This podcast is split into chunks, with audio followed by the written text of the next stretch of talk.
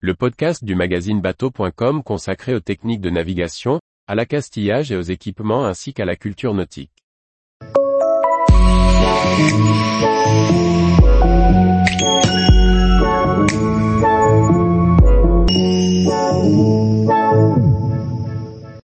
Éric Tabarly, que reste-t-il de ces innovations? Par François-Xavier Ricardou. Tabarly a fortement marqué la plaisance de son passage. Il est à l'origine de nombreuses innovations technologiques auxquelles il réfléchissait, non comme un ingénieur, mais comme un ingénieux. Il imaginait et testait ses réflexions. Sur le plan architectural, tous ces bateaux ont toujours eu une longueur d'avance sur leur temps. Penduic 2 entièrement en contreplaqué est largement plus léger que toutes les constructions du moment. Idem pour Penduic 3 qui a une coque en aluminium et surtout une quille profilée qui se termine par un bulbe, mère des dessins actuels.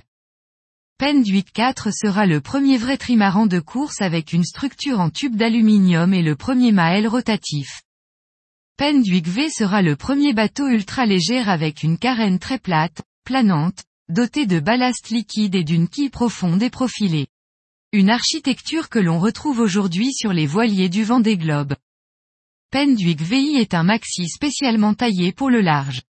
Afin de le rendre encore plus performant, Eric Tabarly va l'équiper d'une quille en uranium appauvri.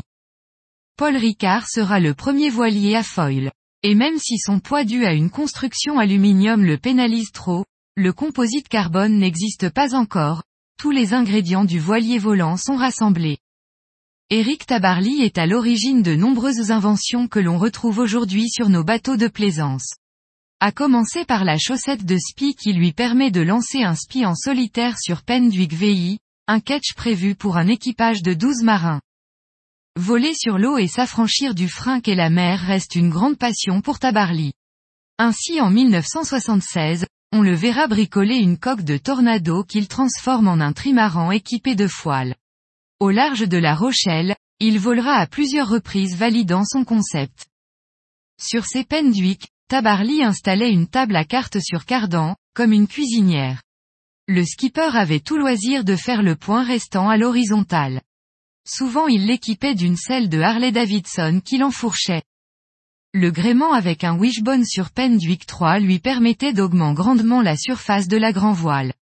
Avec ce voilier, il a gagné toutes les grandes courses. Tous les jours, retrouvez l'actualité nautique sur le site bateau.com.